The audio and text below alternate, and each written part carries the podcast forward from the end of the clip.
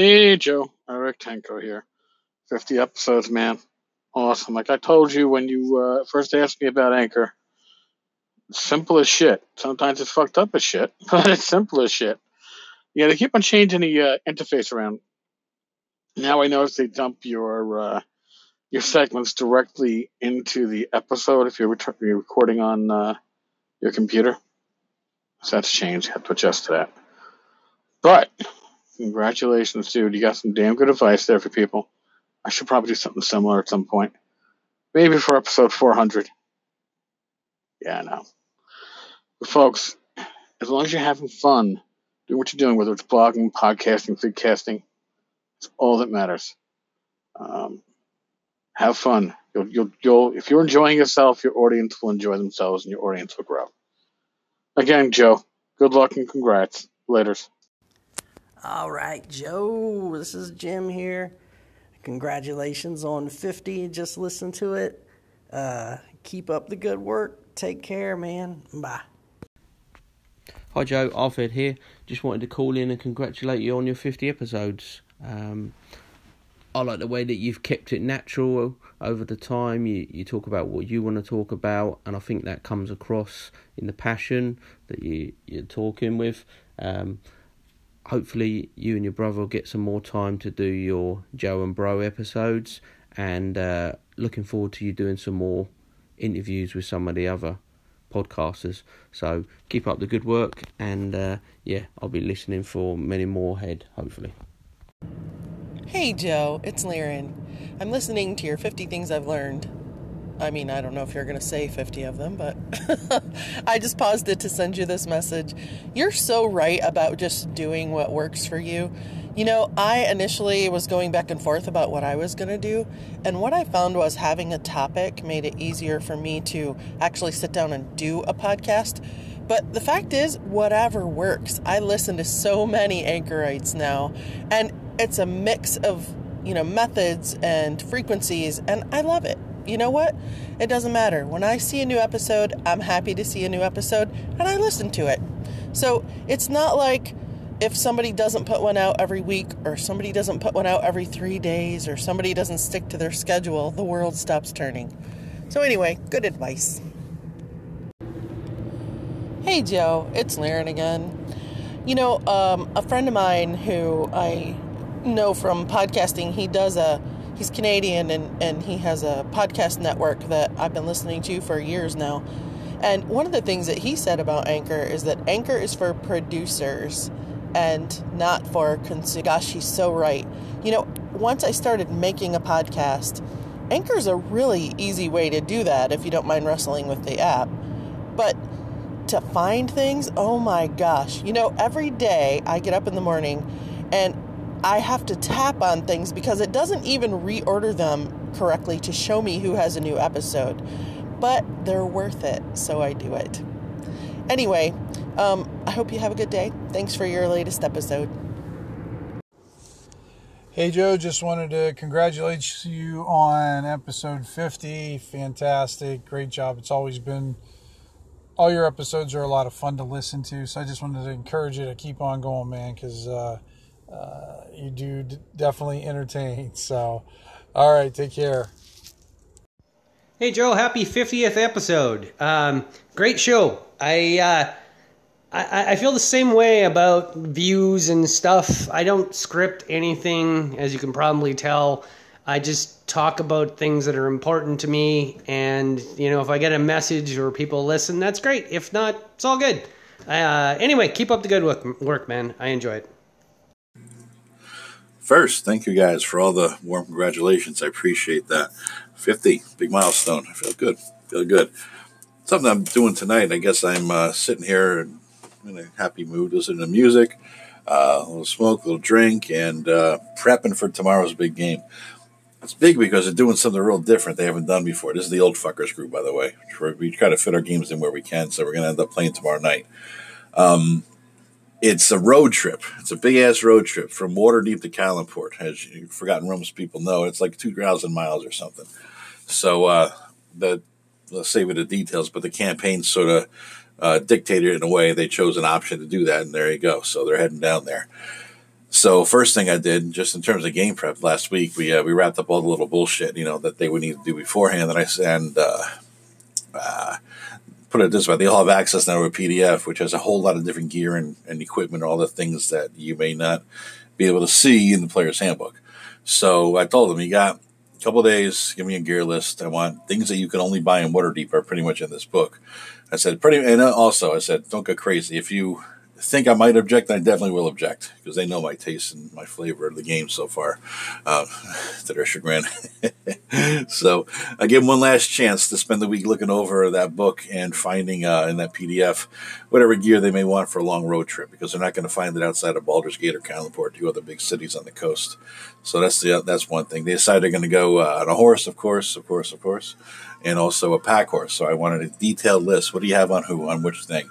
This is just a head off bullshit later because you know that when the horse gets fireballed and it's the pack horse. And I said, well, the pack horse had your tent. And they said, no, that was on my backpack. Hey, fuck you. This is, it gets the bullshit out of the way. You know what I mean? So give me the list. So they worked on it. They got pretty much most of the guys got that done. So we're getting ready for tomorrow. Now, as you guys know, I'm sort of running all the D&D Adventures of ones, all the 5e ones. So wherever they go, there's something to do, right? Plus, I'm adding other shit into there. Um, of my own, plus uh, some stuff to tie it all together.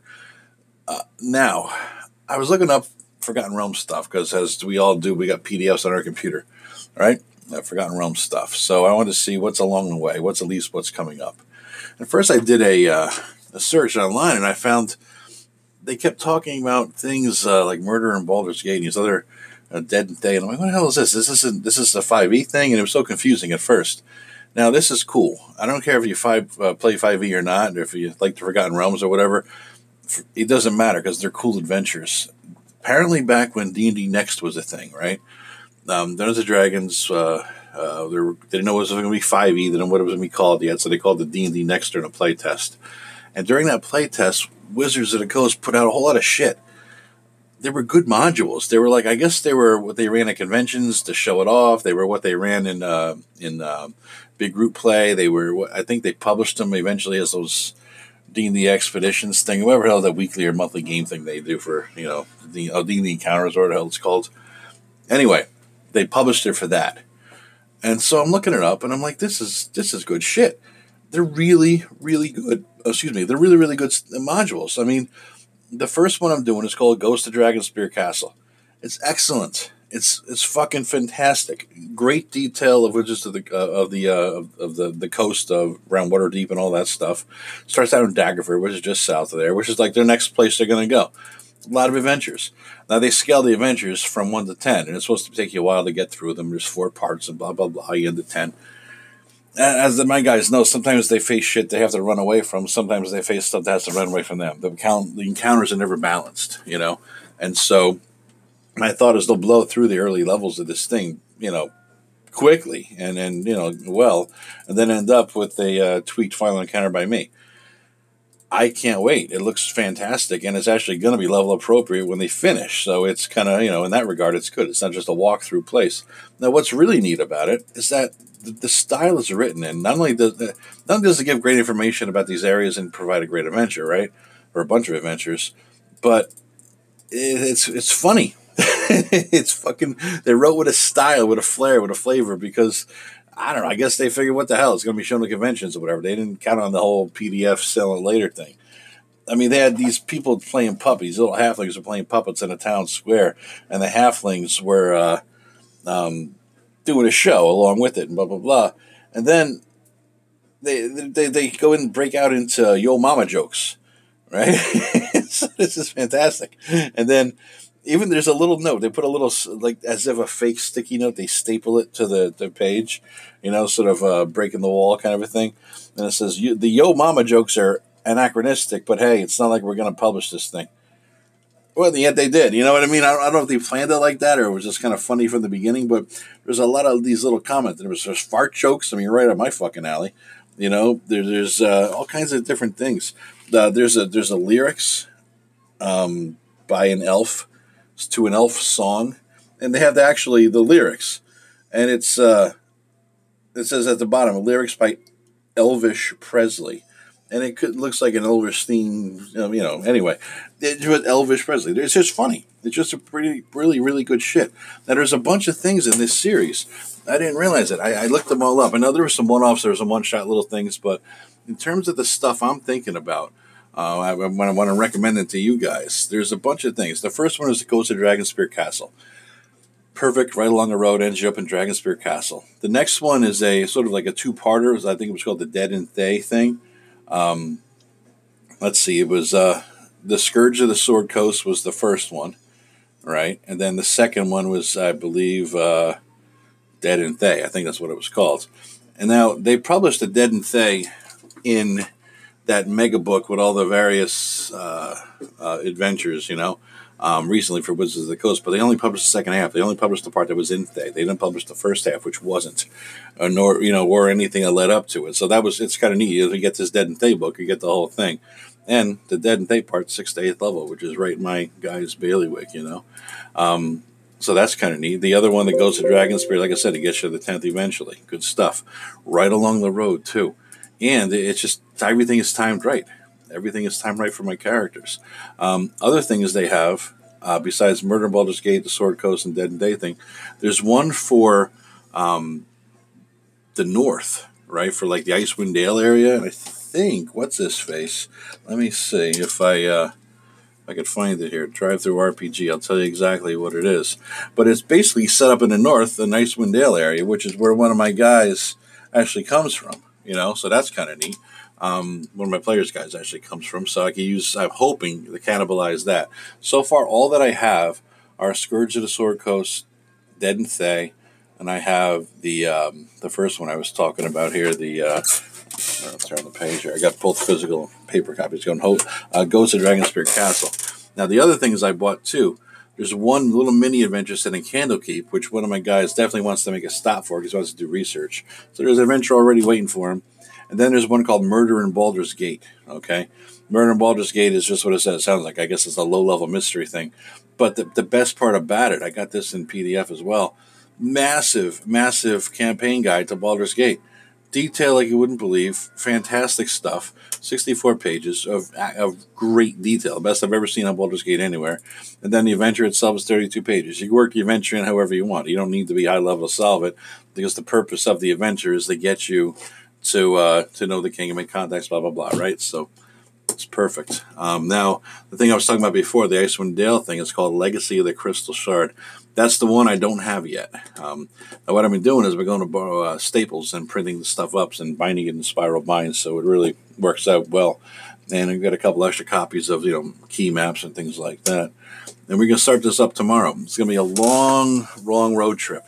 Uh, most of the characters either go around for the adventure, whatever. My brother's one character is needs to re, he wants to rebuild contacts that his former noble family used to have, or rebuild new contacts and set up some sort of commerce lane of uh, uh, I don't know contacts and and locales and people and places and things so that he has uh, can set up eventually his own network, his own commerce network. So it's fine. So I'm going to get into a lot of other detail with that sort of thing while we're in the towns.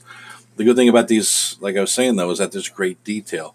Daggerford, Baldur's Gate, Candlekeep, great information on a lot of stuff there. So I'm looking forward to that.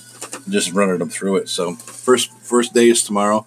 Haven't done a straight up it's not a hex crawl because you're on a you know main road or whatnot, going by other adventures along the way. But it's just a road trip. It feels like a road trip. It feels like we're all driving down to Vegas or Atlantic City or something for the fucking weekend. You know what I mean? That's what I think. My brother said the same thing. It just feels like a fun time. Like we're all hitting the car and say, "Fuck it." We're you know 23 years old. We got some money in our pockets and and we're stupid and we're gonna go fuck some shit up. That's kind of what it feels like. I think to him and to me as well. You know, that's how it's gonna roll.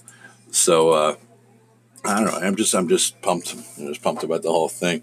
Um, like I said, these adventures all tie in very easily if you're running any of the other adventures, especially the giant one, the dragons one. Um, uh, you know, they're they're simple to fit them in, but they're they're just great starting things. I can't believe they never really talked about these before or put them out in a, in a more serious basis, like in a hardcover book. Revamp them. You know, they talk about the sundering, blah blah blah. Most of us who play Forgotten Realms, we didn't follow the strict you know what happened each edition, especially when fourth edition happened. Then it was that spell apocalypse or whatever the hell. The Sundering is the way they got Forgotten Realms back to what it used to be before they fucked it up with third and fourth edition, I think. so that's pretty much what it is. So they talk about minor loosely events in there, but it doesn't matter. It doesn't take away from anything about the game you're running. So anyway, bottom line, get these modules. They're really good. They're fantastic, great information, and they look to be a lot of fun. I'm looking forward to it. And thank you all again for all your warm wishes on my 50th podcast. I think I rambled a whole fuck ton here. Um, anyway, I'll talk to you all soon. Take it easy. One thing I realized I forgot to add, guys, just as I was about to publish this, is that these things were written for D and D Next. They were written for um, a, the testing rule set. You know what I mean? The earlier rule sets, which are kind of compatible with 5e anyway, for the most part. You know, they're they were pretty uh pretty well done at the time, based on what I've seen of them. Um, you're gonna have to change up the monsters. Obviously, you're gonna. I mean, I I initially didn't say this because I didn't think I had to because I know most of my listeners are OSR guys, and we change shit up all the fucking time. It was like a no brainer to change up the monsters. Obviously, you don't run them as written. You know, the monsters in the book versus the five E rules or whatever. I know the OSR guys don't need to hear that, but the newer folks may need to. So you know, keep in mind you're gonna need to change them up, um, and just you know be prepared to to be a little flexible on things like stats for the NPCs and the monsters. That's all. Um, but it's easy enough to do. I mean, it's a no fucking brainer. All right. Anyway, I'm off again. Enjoy, guys.